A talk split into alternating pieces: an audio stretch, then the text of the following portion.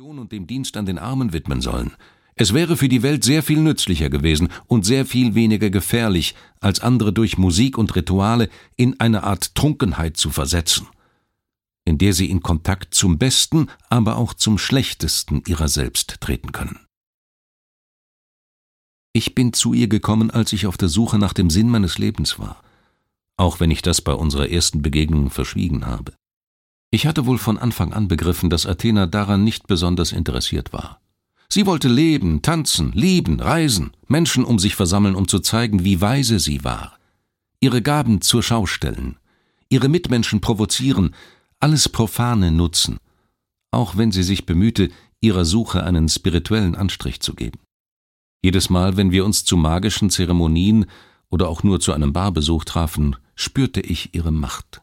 Sie war geradezu greifbar, so stark offenbarte sie sich. Anfangs war ich fasziniert, wollte ich sein wie sie. Aber eines Tages, mein Freund war auch dabei, hat sie in einer Bar über das dritte Ritual gesprochen, das die Sexualität betrifft, unter dem Vorwand, es mir beibringen zu wollen. Ihr Ziel war meiner Meinung nach, den Mann zu verführen, den ich liebte. Und das ist ihr selbstverständlich gelungen. Man soll nicht schlecht von Menschen reden, die dieses Leben bereits verlassen haben und sich nun in einer anderen Welt befinden. Mir gegenüber braucht Athena sich nicht zu rechtfertigen. Wohl aber all den Kräften gegenüber, die sie nur für ihre eigenen Zwecke genutzt hat, anstatt sie zugunsten der Menschheit und zur eigenen spirituellen Erhöhung einzusetzen.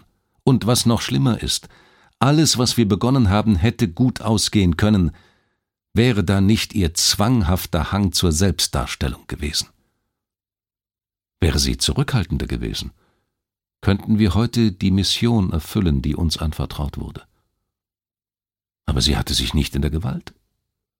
Sie glaubte die Wahrheit zu besitzen, glaubte, sie sei in der Lage, alle Grenzen zu überschreiten, nur indem sie ihre Verführungskraft nutzte. Und was ist das Ergebnis? Ich bin allein zurückgeblieben. Ich darf die Arbeit nicht auf halbem Weg aufgeben, ich muss sie zu Ende führen obwohl ich mich manchmal schwach und fast immer mutlos fühle. Mich überrascht nicht, dass ihr Leben so geendet hat. Sie hat ständig die Gefahr gesucht. Man sagt, extrovertierte Menschen seien unglücklicher als introvertierte und müssten dies kompensieren, indem sie sich selber beweisen, dass sie zufrieden, fröhlich sind und dass sie das Leben genießen. Zumindest auf Athena trifft dies zu. Athena war sich ihres Charismas bewusst und hat all diejenigen leiden lassen, die sie liebt.